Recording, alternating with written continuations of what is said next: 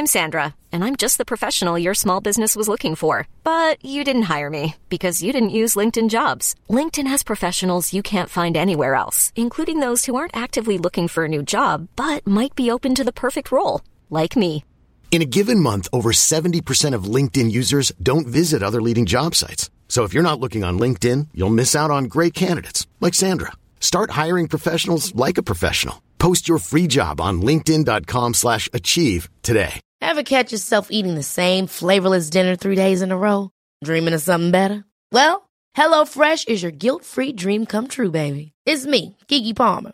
Let's wake up those taste buds with hot, juicy pecan-crusted chicken or garlic butter shrimp scampi. Mm. Hello Fresh.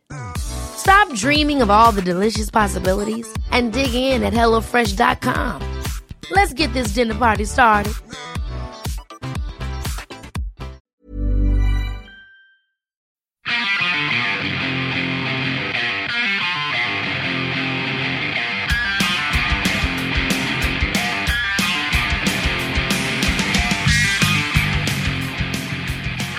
Ladies and gentlemen, welcome to Going Off Track. My name is Jonah. Mm. I'm surrounded by two people.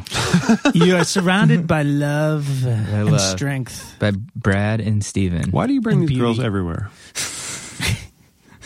They're not speaking, but they're here. Just I'm so you surrounded know. by two girls you who can... are invisible. Yeah, that's the way to yeah, go. If anybody saw the Vanity Fair uh, cover with...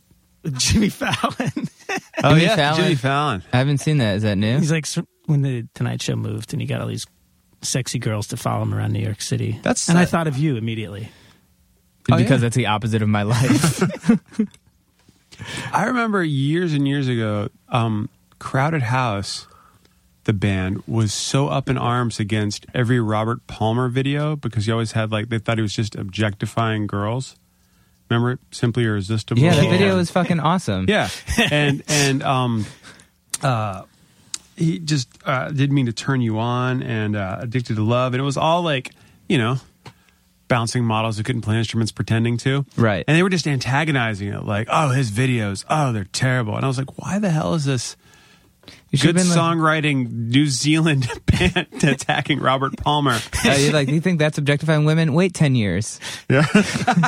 This is going to look tame to you. Oh, yeah. Ah, yes. Oh, Robin Thicke. But I like it when the people, you know, everyone, you know, attacks Miley Cyrus for, you know, how she's being, but I'm like, she's owning it. I think it's awesome. Yeah, I agree. I think she's much smarter than people yeah, say. Like, absolutely. People are like, oh, she's such a train wreck, blah, blah, blah. You're like, really? Everyone's talking about someone the week their record comes out, but but you're the one who can see the truth, which is that this person doesn't have an eye for marketing. Like, come on. I think that chick is so, in, like, uh, aware of her brand. For sure. Super. She's super good at what she does. And what, kills, and what kills me is when she does a risque photo shoot. I think at this stage of the game, if you're slightly involved in the industry... Brad especially, you can go, oh, I can tell a Terry Richardson photo from space. Yeah, no, she's smart. I don't think she's always in control of what she starts, but she's definitely been studying at the business school of Madonna. For yes, sure. for sure. And it's also, I have a weird, and anytime she does anything, it's great for my family because Vanessa plays her on S N L. Completely. So it's a win-win for everyone. Um, speaking, you said something about uh, Growing Pains earlier. I did. And uh, that was, which is funny because then you said something about Robin Thicke. I'm, I'm trying to connect everything. And Robin Thicke's dad is Alan Thicke, who's on Growing Pains. That's right. And growing pains sometimes result from stretching. Oh, here it is, the segue I was waiting for. And today's guest on Going Off Track is yoga teacher Eddie Stern. He's not just a teacher, he's kind of He like is. He's a yoga man. He's the yoga man. He's a uh, has the Broome Street Shala. He co-wrote the book Guruji about K. Pattabhi Jois. Um, no, I mean, I mean, he's it, in the Ashtanga New York documentary. Anything related to Ashtanga yoga, Mysore, New York, he is the man. I made a joke one time to you, Jonah, like you should have your own podcast called Yoga, and you went, I do.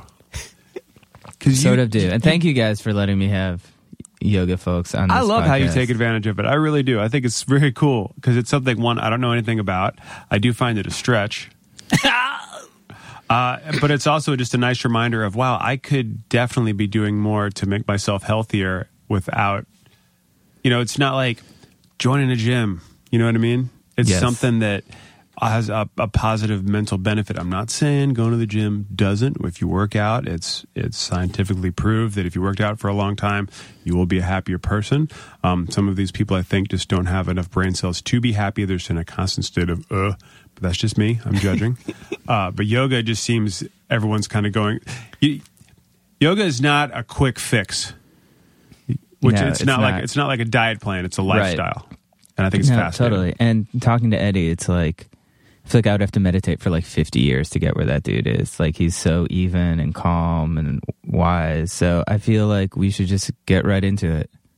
Ladies, get wise. And, let's get wise and listen to Eddie Stern. It's going off track! We're rolling. All right, we are rolling. Man. So today on Going Off Track, our guest is Eddie Stern. Um, how, how do you describe yourself? Yoga teacher, or yeah, yoga instructor. Yoga instructor, that'll do. Yes, and also kind of music enthusiast, because I keep seeing the Broome Street Ramon shirt. Yeah, which I I uh, I talked to Arturo about. I remember and him being like, "Yeah, it's really cool." Cool, man. I'm so glad that he liked it. Yeah, yeah, that's amazing. Um, yeah, super big music enthusiast. Um, I mean, the Ramones were totally happening during my coming of age, uh, growing up in Greenwich Village, living out most of my teenage years at C B G B's and, um, seeing all those guys, you know, around in the East Village and et cetera. Um, the, uh, Yeah, the whole backdrop of my youth in New York was basically underground music scene, whether it was punk rock scene or the hardcore scene or whatever happened to be going on. Danceteria um, in the nineteen eighties was a great place to see bands. Um, I remember seeing Sonic Youth there and the Wild Swans there in probably nineteen eighty-three or nineteen eighty-four. Um, Bauhaus and... Um, King Kurt, the Gun Club, um, wow. Fetus. I mean, you name it. Like Liquid Liquid, E S G. Everybody was playing that. It was some Beastie Boys. It was amazing. So did you grow up in New York? Yeah, I grew up on McDougal Street. Oh, wow. Yeah, I went to Little Red Schoolhouse. I graduated by the skin of my teeth from Elizabeth Irwin. How did you sort of get exposed? Because I feel like that music at that time was not how it is now. Like, you kind of had to seek it out. Uh, the Village Voice, basically, you know, we, we would just wait for Wednesdays when the Village Voice came out. It was a, I think it was, I can't remember if it, it's it free now or is it a dollar it's now? Free. It's free now. It used to be a dollar. Okay. And we would wait for the Village Voice to come out and just like, you know, flip straight through to the concert section. And there was, I mean, aside from C B G B's, there was also the Peppermint Lounge and Danceteria. Uh, and then the Ritz also. A lot of great bands played at the Ritz. Everybody played there. P I L, The Cramps, Birthday Party, Einsters, Andy Neubauten, whoever you wanted to see, you know. And then we had record stores, too. That's where we found everything, was in record stores.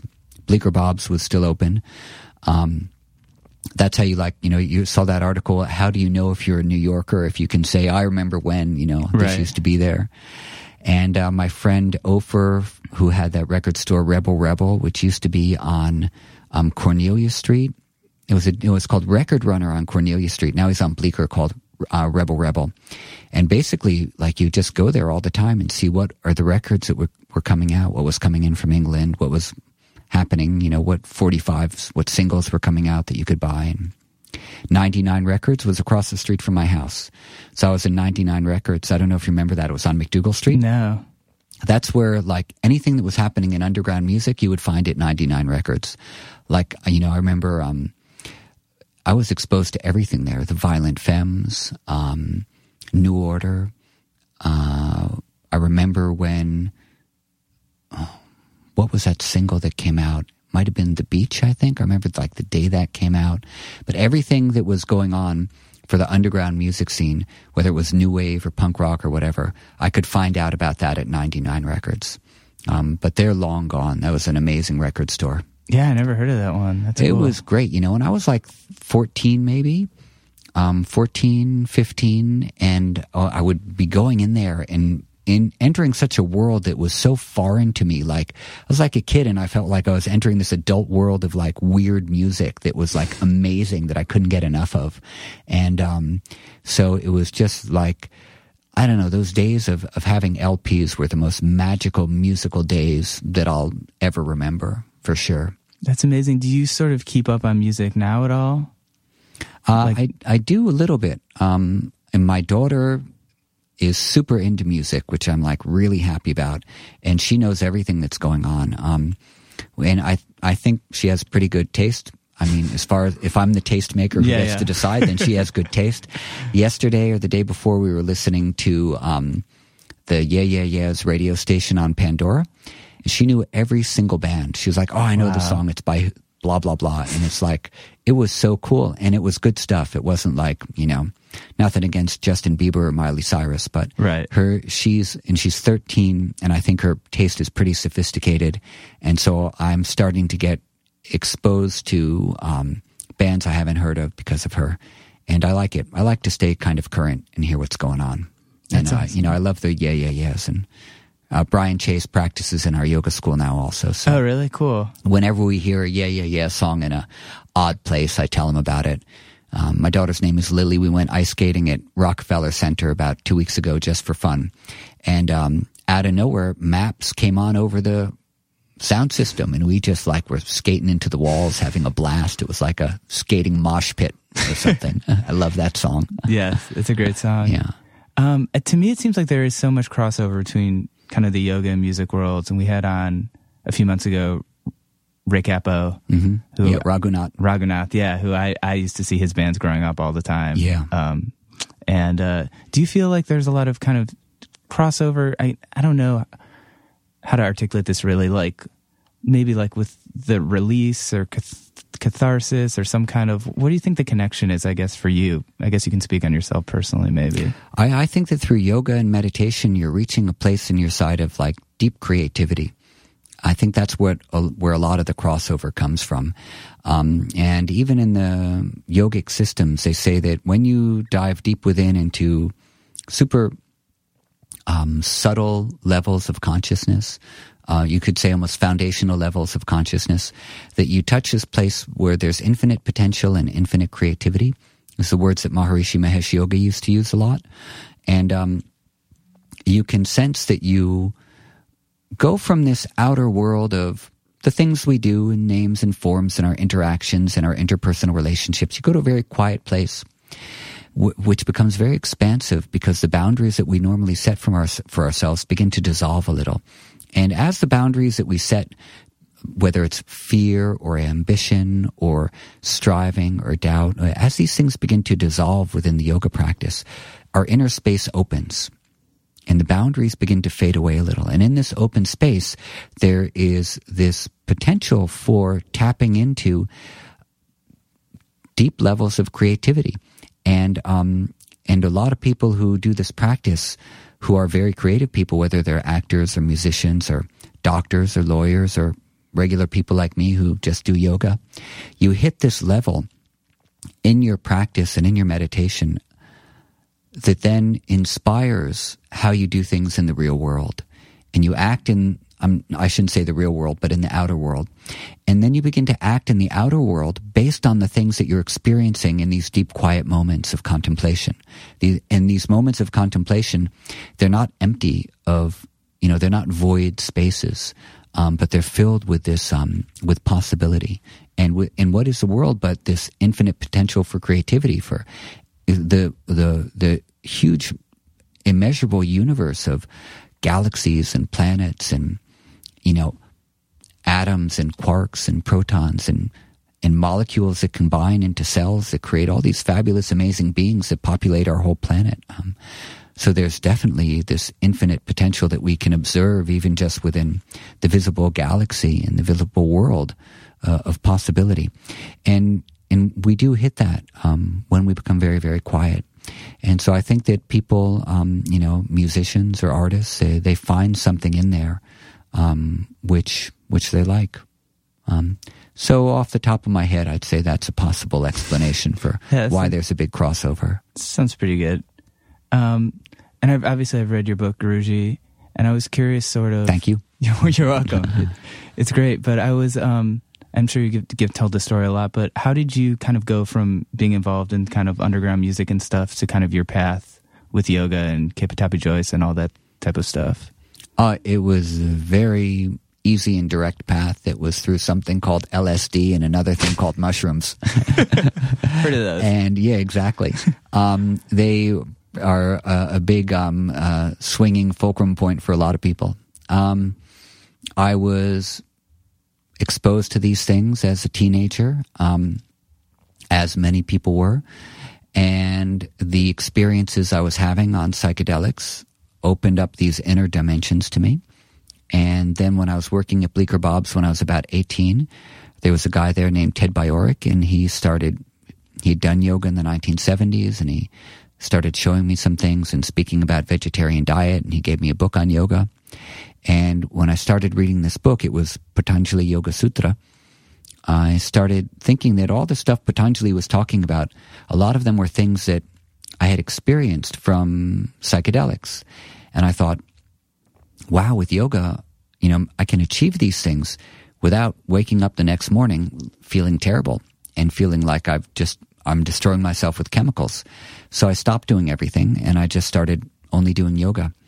Um, there were only three or four yoga schools in New York at the time. This was nineteen eighty-six, nineteen eighty-seven, nineteen eighty-eight. There was Integral Yoga, Shivananda Yoga, Dharma Mitra, and in nineteen eighty-seven, at the end of the year, the Jiva Mukti Yoga Society opened, as before it became a yoga center. A couple of other people here and there, but it was very, very sparse. Um, at Jiva Mukti, there were only five classes a week. At Shivananda, you could take a class every day. Dharma Mitra had um, like a, a very bizarre and funny schedule. And I went to all, oh, and there was Kundalini Yoga with Ravi Singh. So I went to all those places and just became really, really interested. Um, and it's what I just began doing with all my free time. Uh, I had a t-shirt business that I'd started in high school. I kept running it when I came out of high school. I, I didn't go to college. And um, after a couple of years, I thought, all I'm really interested in is yoga. So I sold my half of the business to my partner, who was Ted at that time, and went to India. And that was um, when I was twenty. I just turned twenty-one, actually, a couple days before. And then I went to India. And that was pretty much it. So this is all I've done, really, since I was twenty-one. Wow. Dude, and obviously, I know people, especially when they go to Mysore, they spend a long time there. Were you there for... for How long were you there for? Well, I met Pattabhi Jois in nineteen ninety. I started studying with him in nineteen ninety-one. So from nineteen ninety-one until two thousand nine, uh, I went there every year, sometimes twice a year, um, anywhere from um, three or four months to my longest trip was about fifteen months. And then after I got married and my wife and I had a, a baby, our trips started getting shorter. So when Lily was younger, we could go for one or two months, no problem.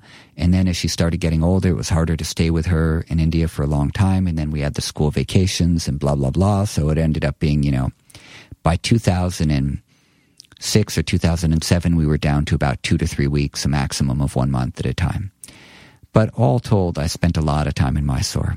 Um, but, you know, really every year for those about a nineteen-year period. Wow, that's amazing. Mm-hmm.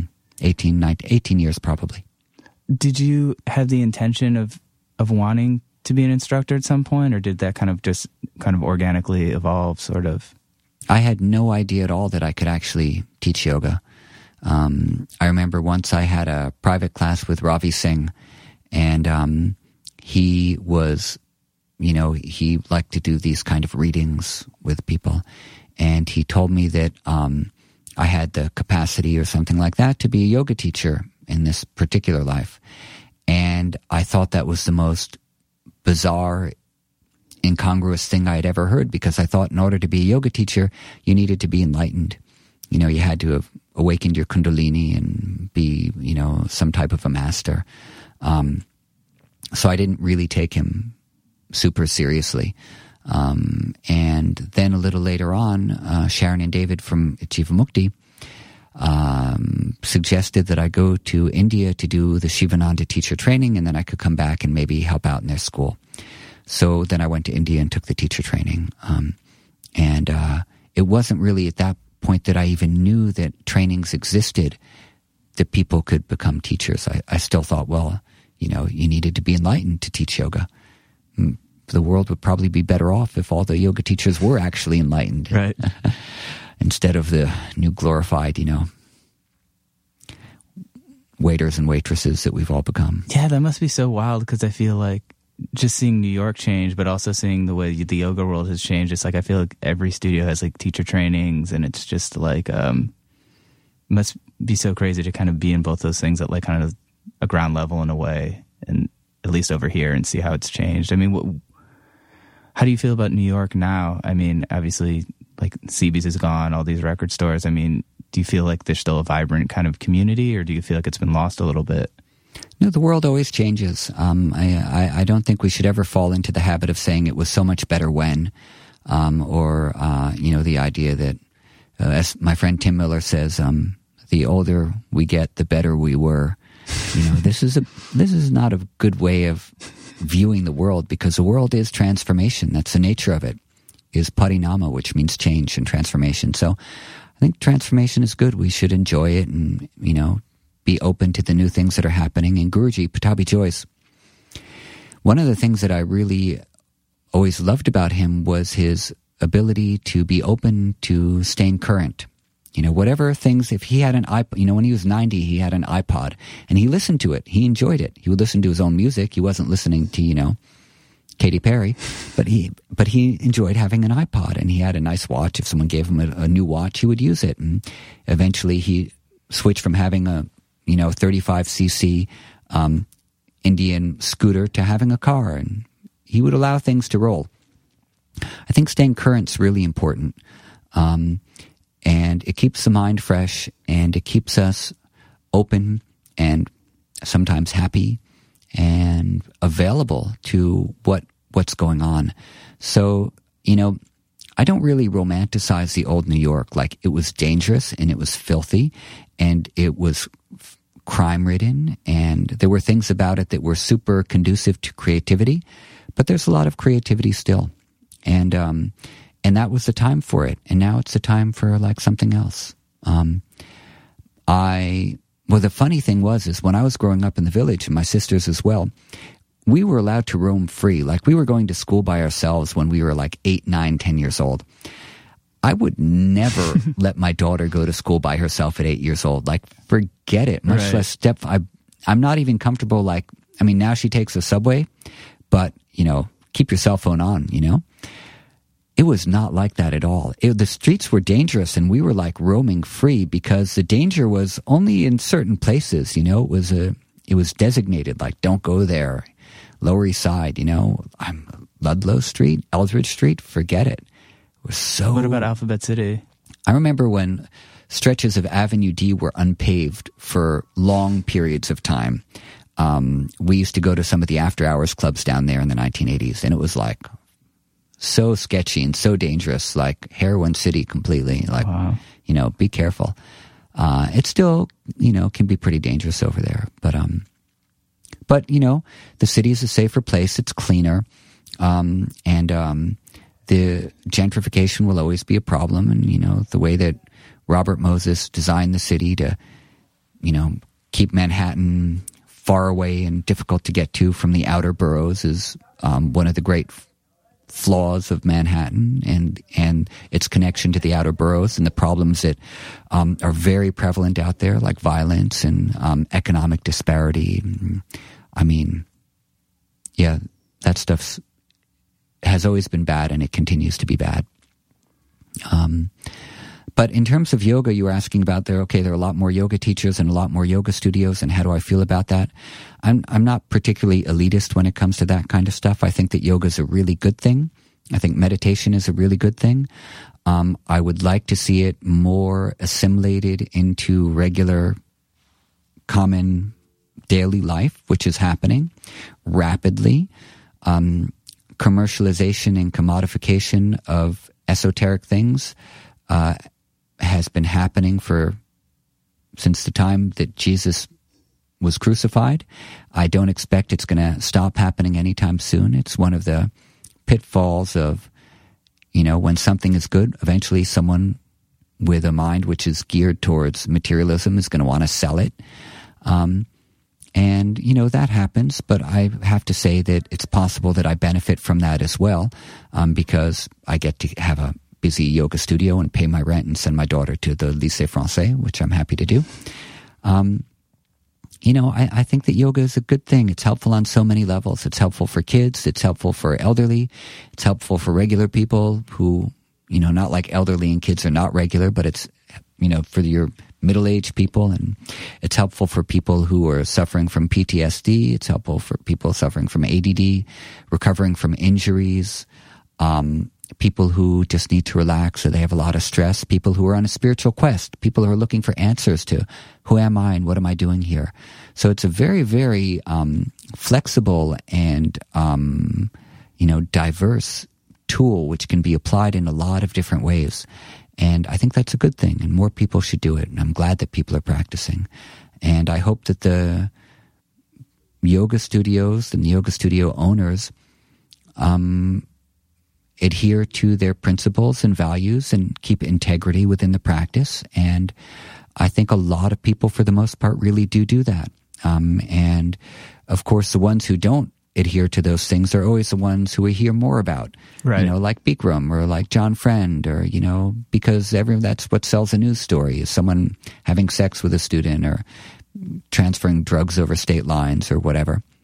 Um, I frankly think that they're the anomaly, and there are a lot of, a lot of unsung yoga heroes throughout the country. Without a doubt, there's so many people doing amazing work with yoga that you don't read about in the papers. Definitely. I think it's really interesting that you got turned on through psychedelics, because I feel like there's a connection, not a connection maybe, but I feel like I get the same feeling from psychedelics as I do after sitting for a long time. Like I feel, but I also feel like psychedelics can be kind of maybe a shortcut that isn't as good. I mean, do you think there's a place for that stuff, or do you think that you it's better to attain that through meditation and that thing rather than putting something under your tongue? You know, I, I don't think either. It was useful for me at the time I was in my life, which was, you know, sixteen, seventeen, eighteen years old. Um, Neem Karoli Baba said about L S D, this is Ram Dass's guru, that, um, you know, you, when you take it, you can go have darshan of Christ and stay with him, in darshan meaning of the vision or being in his presence, for a few hours, and then after you have to leave. Um, and the idea of yoga and meditation is that we begin to gradually change our level of consciousness so that we're always in that presence.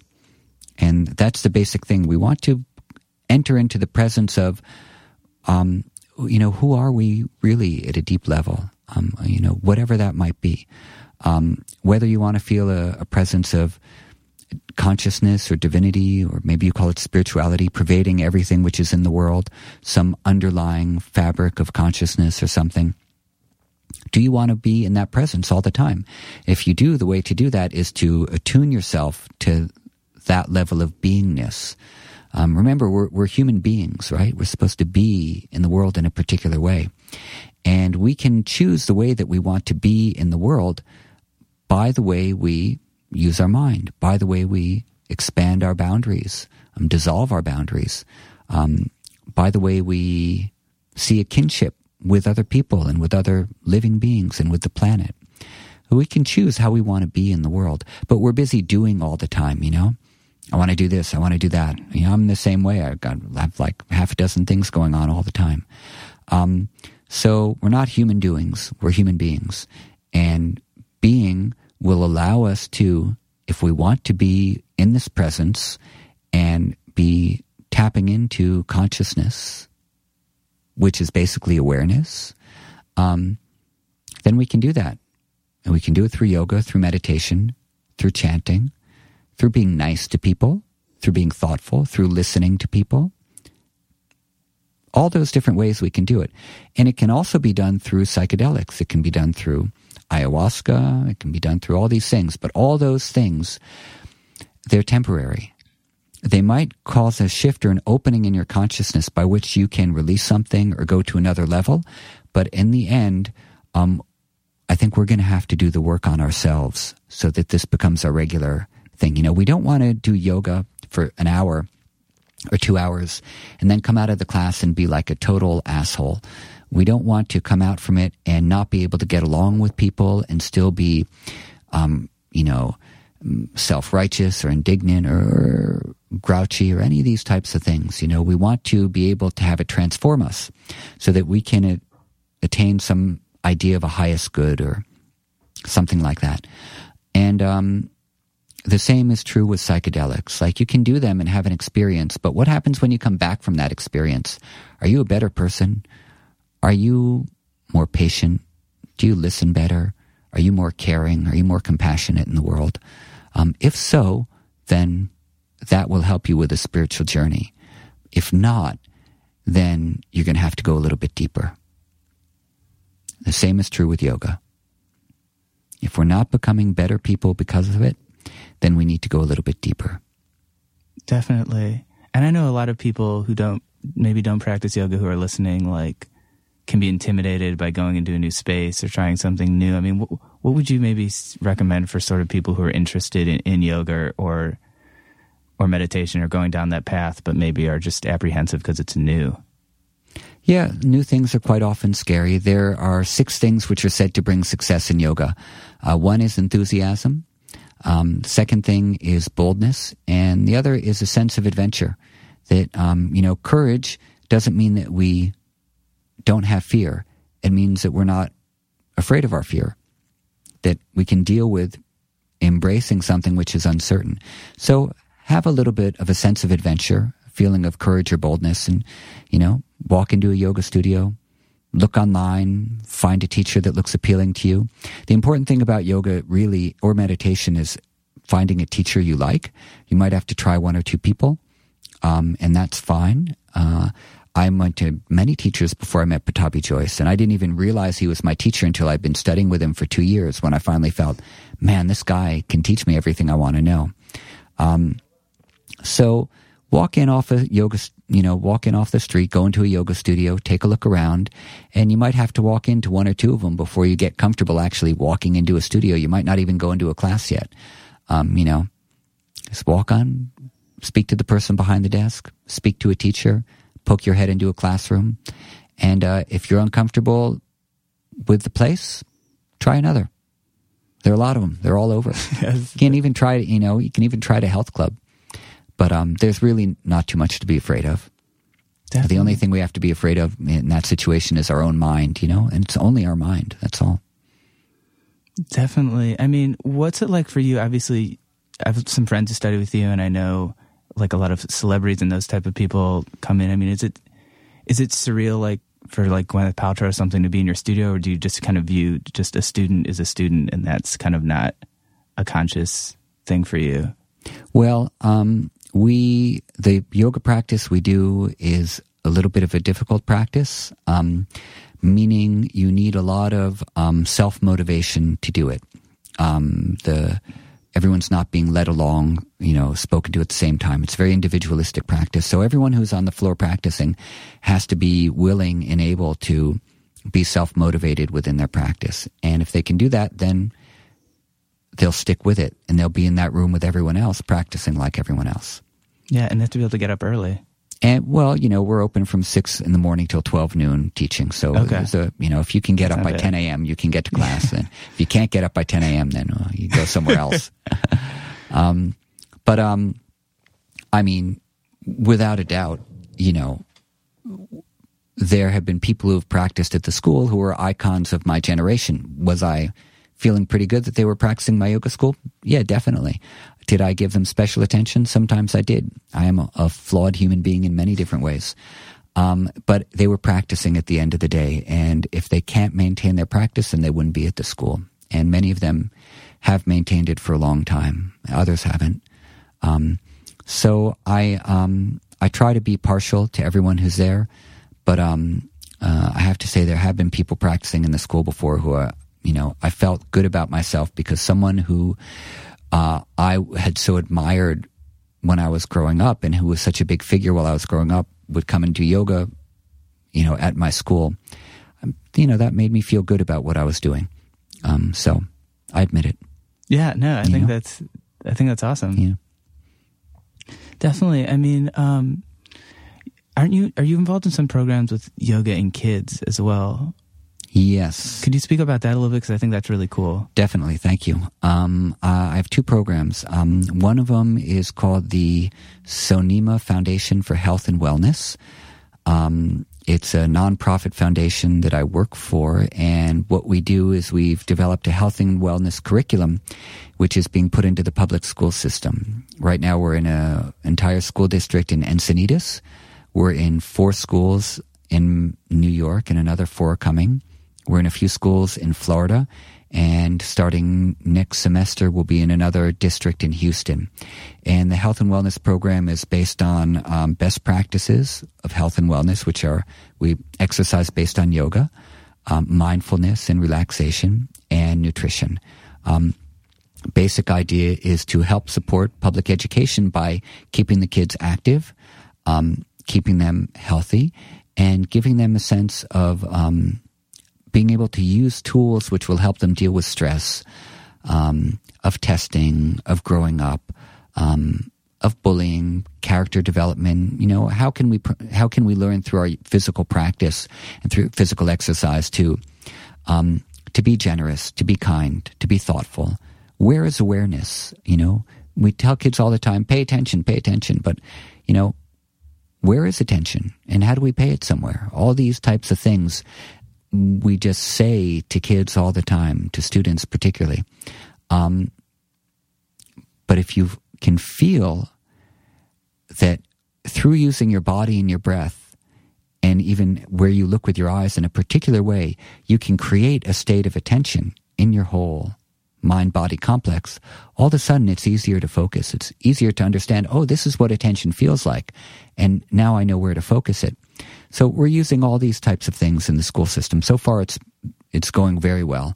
Um, we had uh, the Encinitas School District was sued by um, some evangelicals last year, and um, but uh, the judge basically ruled that though yoga, it was a separation of church and state issue, and he ruled that though yoga comes from a religious tradition in India, that in America it's being practiced in basically a secular way. He does Bikram yoga, the judge does some.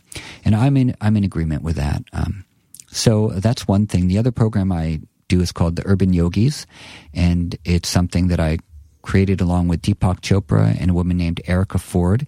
And Erica lives in South Jamaica, uh, an area of New York which is beset by high levels of gun violence, so that's coming down now.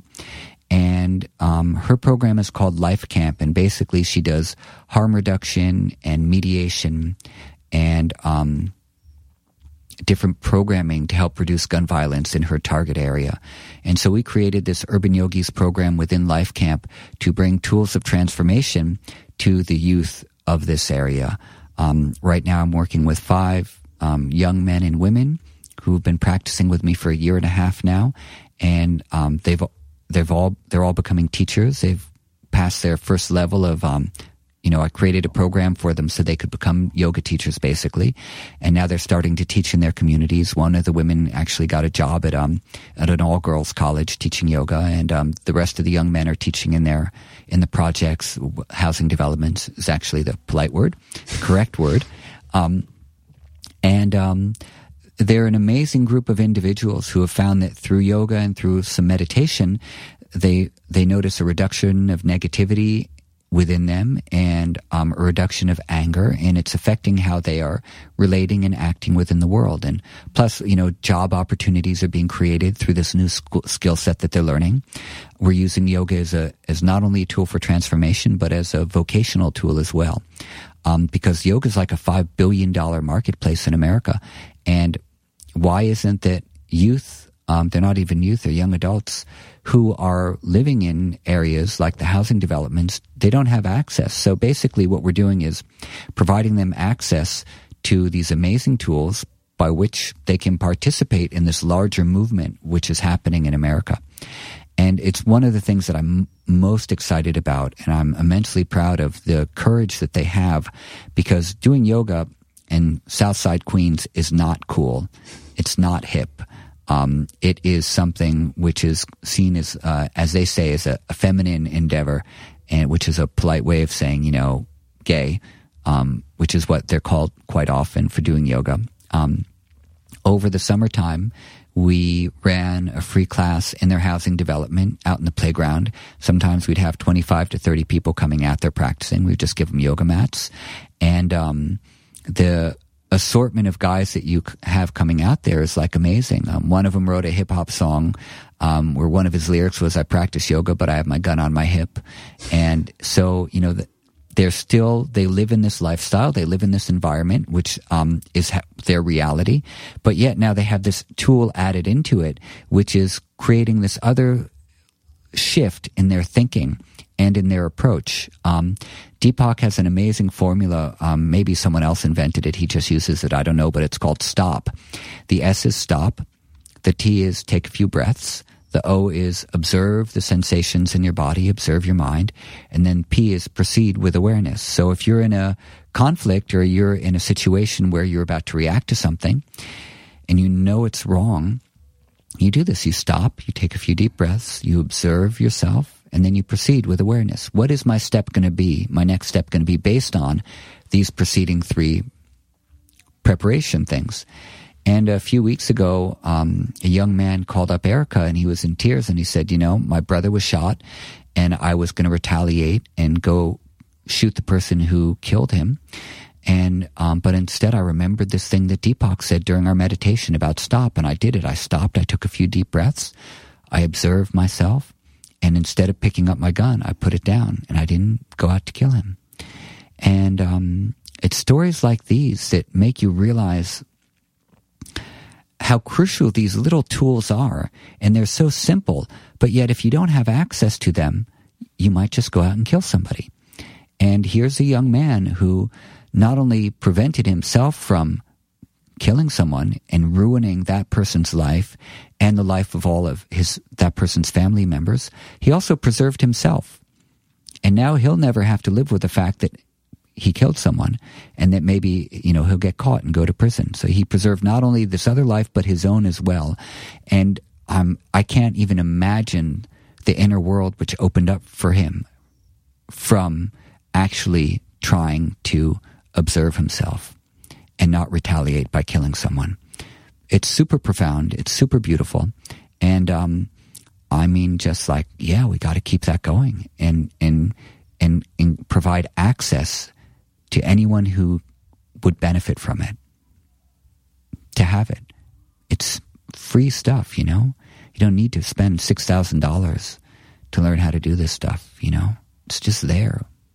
Do you think moving forward, like ten, twenty years from now, this stuff will be much more kind of ingrained with, with youth and sort of schools and, and that sort of culture? I mean, do you feel like it's getting more? I hope it is.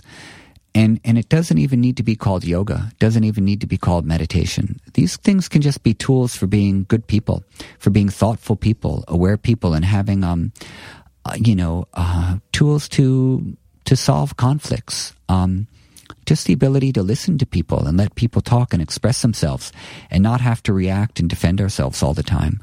Um, you know, I frankly don't care what it's called. Um, I just know that the, a lot of the tools within the practices um, and, and the tools that you see in other things like social and emotional learning and, um, you know, cognitive behavioral therapy and all this stuff are really good things. And we need to get more of this into the system, into the school system, into the prison system, into the political system, you know, into the government, to let people see that there are other ways to resolve conflicts other than just arguing and fighting and having to be right all the time.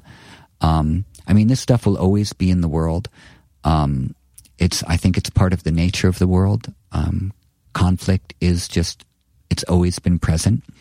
And, um, But that doesn't mean we can't try to do something about it, you know, by, by being a little different, by thinking differently. And um, and I think the, the tools within yoga and within mindfulness and within meditation, uh, they, they're very helpful. Um, and if they are more fully integrated, and even if the name changes, the principles should, should be there. The principles of generosity, of kindness, of thoughtfulness, of listening. Um, but of also knowing where you stand, you know, of of knowing what's right and what's wrong, and standing up for that in, in a way which is confident, but yet not necessarily um, combative. Yeah, no, that's, yeah, that's amazing. I mean, I think there's sort of this perception maybe that, like, in order to devote yourself to something like that, you have to, like, give up all your belongings and have no material attachments. I mean, do you think it's possible to live in that way, but also sort of be a member of society in, in kind of a larger sense? Yeah, a lot of people are doing it already. We have tons of examples of people who are doing that already. Um, you know, having stuff isn't a big problem. Um, needing a lot of stuff might be a problem. Um, constantly needing stuff is definitely going to be a problem. That's the problem of our materialistic culture and our consumeristic culture, um, which I, I, you know, I, is not entirely our fault, but is uh, a lot of that. Most of it is in the hands of the people who have created the consumeristic culture for the sake of, you know, power, control, money, et cetera, et cetera. So having things is not a problem. Um, it's the needing and wanting too many things, um, and things that we don't really need, which is the problem. The world is fine. Engage in the world. Um, enjoy the material things that you have. Um, try not to waste things too much.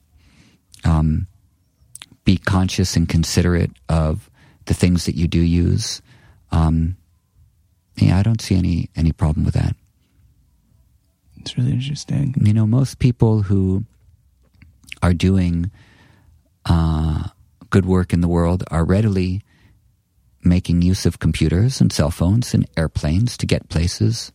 So to preach that you should give up your belongings, you know, it's really not going to jive right with the reality of how we connect with people these days. Um, but we should also recognize that by using a cell phone and a computer, we are destroying the people in the forests of the Congo in order to get all the materials necessary for the chips and the cell phones. And so, you know, no one is innocent. Yeah. You know, we're all taking part in this destruction of the planet. Um, so we shouldn't be any, you know, high and mighty over anybody else if yeah. we're making use of any of these technologies. Um, you know, living off the land, off the grid completely. God bless you. You know, we salute you. Do your thing. Right. Be happy.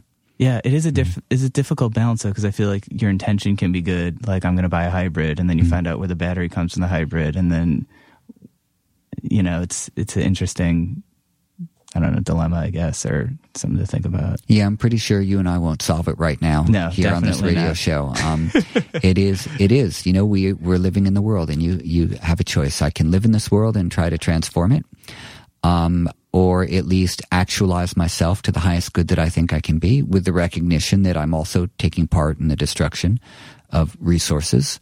Um, or we can renounce everything and say, I am going to go off to the forest and live off of only the fruit that falls off of trees, and not wear any clothes, and not engage with the rest of the world. And um, maybe I'll spend all my day long praying for humanity. That's a service too. A beautiful service. The Dalai Lama said that there are monks living in the caves in the Himalayas who we'll never, ever, ever see. We'll never even know about them. And all they do is they spend all their time praying for the welfare of all beings. And the service that they're providing, you know, to humanity, we don't, and it's invisible to us. But maybe, very possibly, and very probably, it's having a profound effect on the nature of consciousness, on the, perhaps, I'm just saying, um, that this tremendous weight of intention that's carrying forward from saints like this is helping to open more people's minds to yoga and meditation and doing service in the world.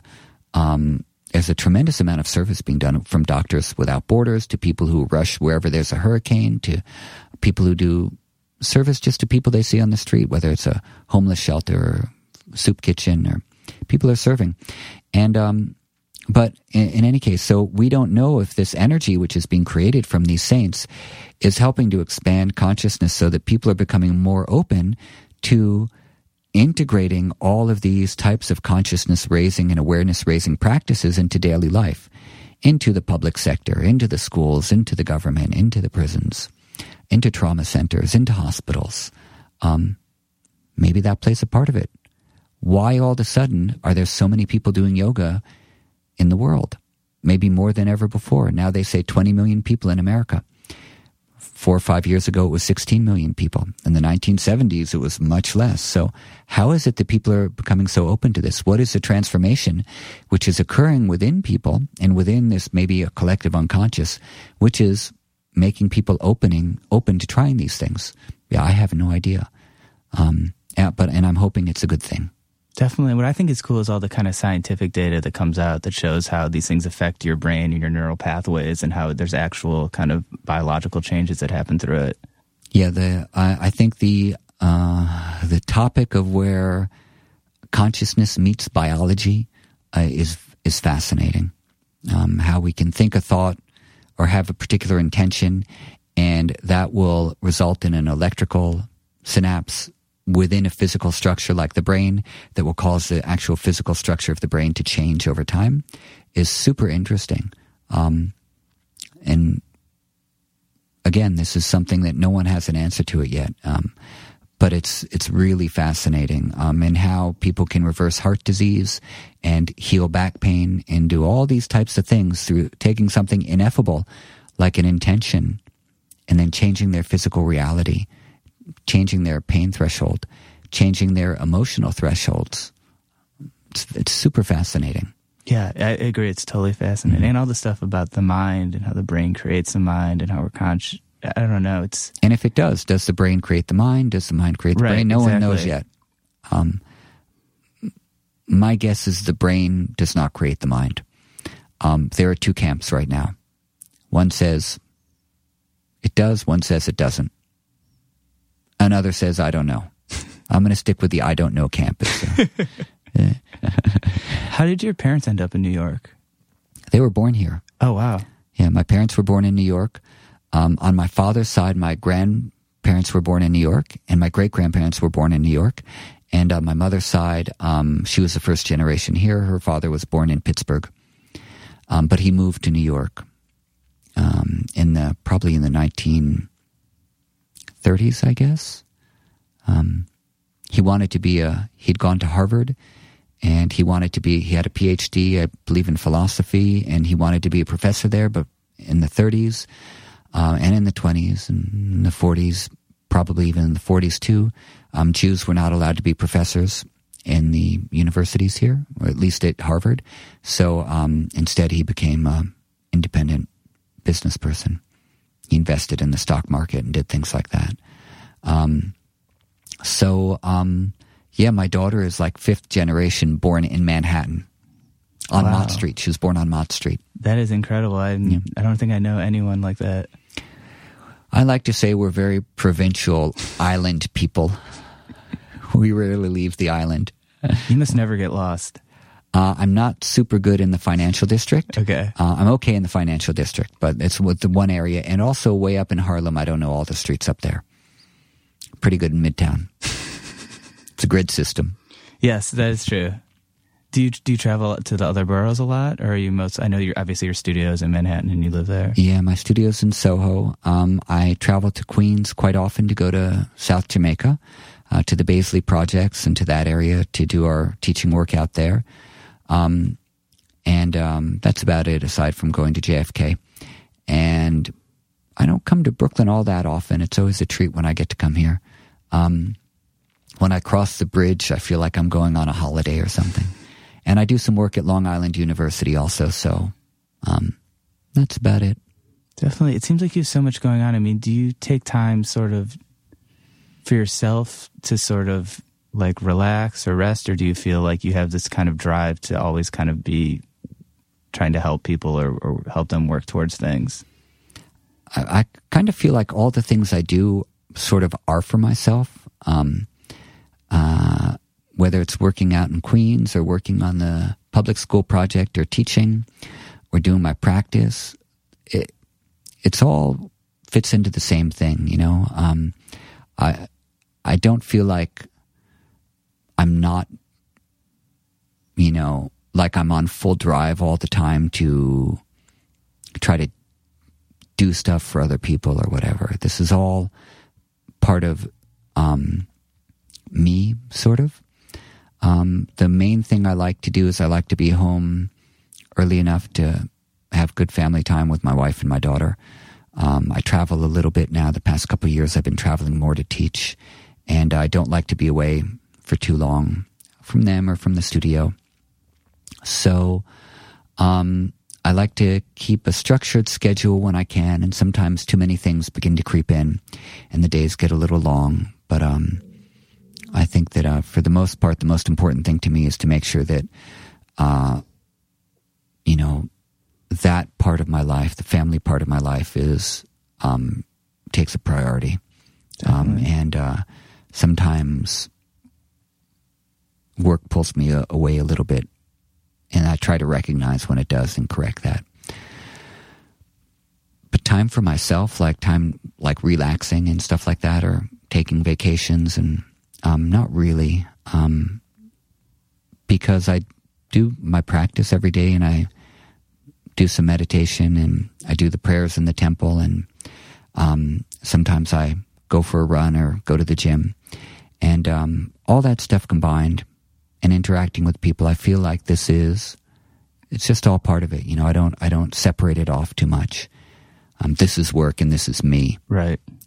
My work is me also. So kind of living in New York, obviously there are so many people, and you know, you're on the subway, it's crowded. I feel like it's easy to, to feel like this person's in my way, I'm separate from this person. I mean, do you think it's harder to sort of get that interconnectivity when, you know, you're around people so much, or do you think it's kind of, I don't know, the same everywhere? You mean people all I guess around? Just people all around. I mean, do you feel like somewhere where it's so concentrated in New York, it's it's harder to sort of, I don't know. I just feel like sometimes I have to get out of town every couple months because it just it sort of can weigh on you, I guess. Yeah, New York's really hectic. Um, it's full on. Things um, get magnified in New York. Um, energy just accelerates here all the time. Um, and um, it's nice to get out of the city sometimes because things are slower. In other places, they have this little thing called quality of life, which I don't believe we really have in New York all that much at all. Um, maybe in Brooklyn you have it, but in Manhattan, there's not much quality of life. I mean, every time, even when I've been away for a little while and things slow down, um, when I get back to New York, for some reason, even if I think, okay, I'm just going to do this little thing right now, not worry about things, just start coming my way. And people ask me to do things, so they want me to be involved in a project, and I'm terrible at saying no to things. And um, so things, they magnify. Uh, I see it, uh, you know, this, I think that's the nature of Manhattan. Um, I would like to, at a certain point in my life, maybe my, after my daughter goes to college, to live somewhere a little quieter and be in nature a little bit more. Um That would be nice. Maybe in the Mediterranean. Yeah, it sounds great. Yeah, doesn't it? Especially now. Yeah, it's getting cold. It's going to be twenty-one on Sunday. No way, really? Yep. Wow. But I like New York, and I like the possibilities that are here. I think it's still an exciting place. Um, but I, I don't think there's a lot of quality of life here. I think it's a, there's a lot of doing and a lot of potential for doing cool things um, and doing things that... Um, Um, can have a, an effect in other places as well. And so that is uh, a very good thing about this city, that we can do some, if we can accomplish something here, which works here, say something with yoga or something in the public school system, you know, you know you can make that work in other places as well. And um, a lot of people, in fact, I was at a meeting, a dinner on Sunday night with Sharon Salzberg, the meditation teacher, and um Eric Schneiderman, who's the Attorney General, and it was basically Attorney General of New York, and it was called the Transformational Activism Dinner. And it was all these different people from different sectors of society in New York, from people who have been in the Senate to people like me who just teach yoga, coming together and saying, how can we bring all these tools that we have and bring a higher level of awareness and consciousness and um, a more refined sense of behavior and interaction into the different parts of our society which need it. Um, and um, the basic feeling from uh, especially the political people was that in New York, there's a tremendous opportunity now to actually accomplish some of those things, and that if we can do it here, then it can serve as a model for other places, because New York is quite often a jumping point. Um, and so I think that's a good way to look at the city, not that we're special, but that we can be a potential jumping board for positive things to happen in other places. Positive things happen in other places, we should suck them up here too, and, and absorb them into how we how we operate as well. And, and we, we will, and we have, and we always will do things like that. Um, but there is something about that electricity of, of New York, which people look to sometimes. Anyway, so this was their feeling. I don't really think like that too much because I'm from here, so I think, whatever, it's New York, you know? Um, but from what they were saying, this is how a lot of people around the world look to New York City. Um, I remember traveling in India um, when the uh, first Gulf War was starting, and there was a lot of animosity towards America. And I stopped telling people I was from America, and I would start telling them I was from New York. And whenever I said that, they would go, oh, yes, we want to go there, you know?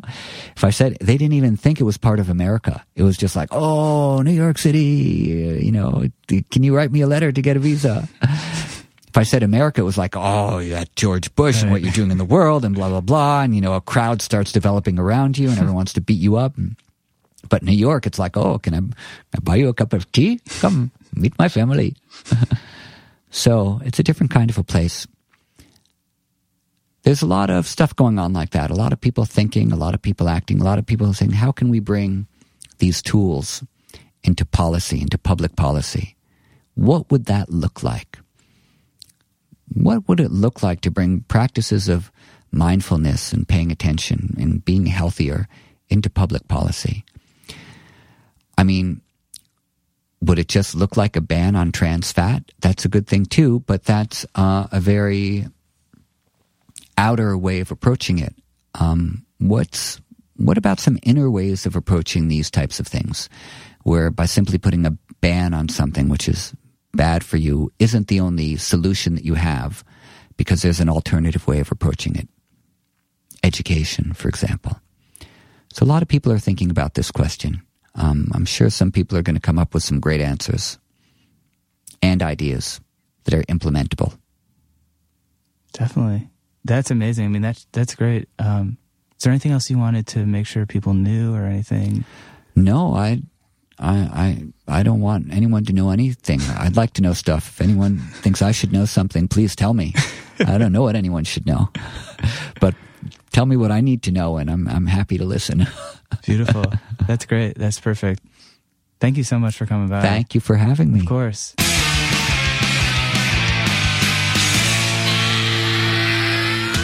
Wow. Ladies and gentlemen, Eddie Stern. Wow. Wow. Wow. It's, it's not like we aim to educate with the podcast, because let's be honest, we don't. This is this is pretty much just a uh, um, intellectual circle jerk for all of us to talk to people we think are cool. Yes. And they tend to want to come talk to us, or specifically Jonah.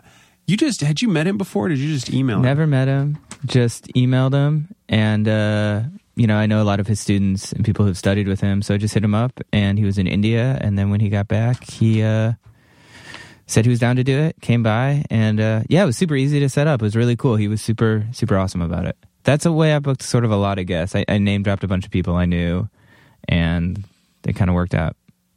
I love that. Yeah. I love the fact that, you know, we've had, you know, Ray Cappo in, who's known for punk and yoga, and the two rarely coincide. And then you have Eddie Stern in, who's, you know, kind of the, I know he probably hates this, but, you know, like the yoga teacher to the stars. You know, for sure. He's someone that people of a certain mindset feel they can trust, but then he's so down to earth. Yeah, it's cool. And it was cool. We talked about New York and all that. I think I found all that old New York stuff fascinating. Not yeah. old, but kind of, you know. Well, old to us. You've been old here. Old to us. It, it, there's, there's pre and post Giuliani. Let's be yes, honest. Totally. So I always think it's interesting. I don't meet a lot of like fifth generation New Yorkers. And if this podcast can turn you on to yoga in any way, we are thrilled. Yes. More so than punk rock. Yes. Right on. That was very cool. Thank you for bringing him in. Yeah, no problem. Thanks for coming, Eddie. Uh, if you like the podcast, give us a review. Someone hit me up online just recently and said, I have a new podcast. Can you give us a review on iTunes, even if you've never heard it before? And I thought that was a shitty email. We wouldn't do that. No, so, but you can do it. We won't email you specifically about it. No, but if you want to do it, go for it. That's that's up to you. Uh, I see. Might email you. um, we're on Twitter, backslash Going Off Track. We're on Facebook, Going Off Track. Some people have been emailing me on the Facebook page about shirts, and I've been trying to come up with a way of, you know, I think we're just going to make it a donation thing. Or if you want to donate a certain amount uh, for the shirt, email me. We'll figure it out. But donate it on the pot, on the website page. That'll go directly to us, then that'll cover the shirt and shipping and all that kind yeah, of so we'll, fun nonsense. Yeah, so we'll more info on that as soon as we figure it out, which is who knows when. We could probably figure it out right now, but who has the time? We don't have time right now. We have some guests outside. Uh, so thank you for listening, and namaste.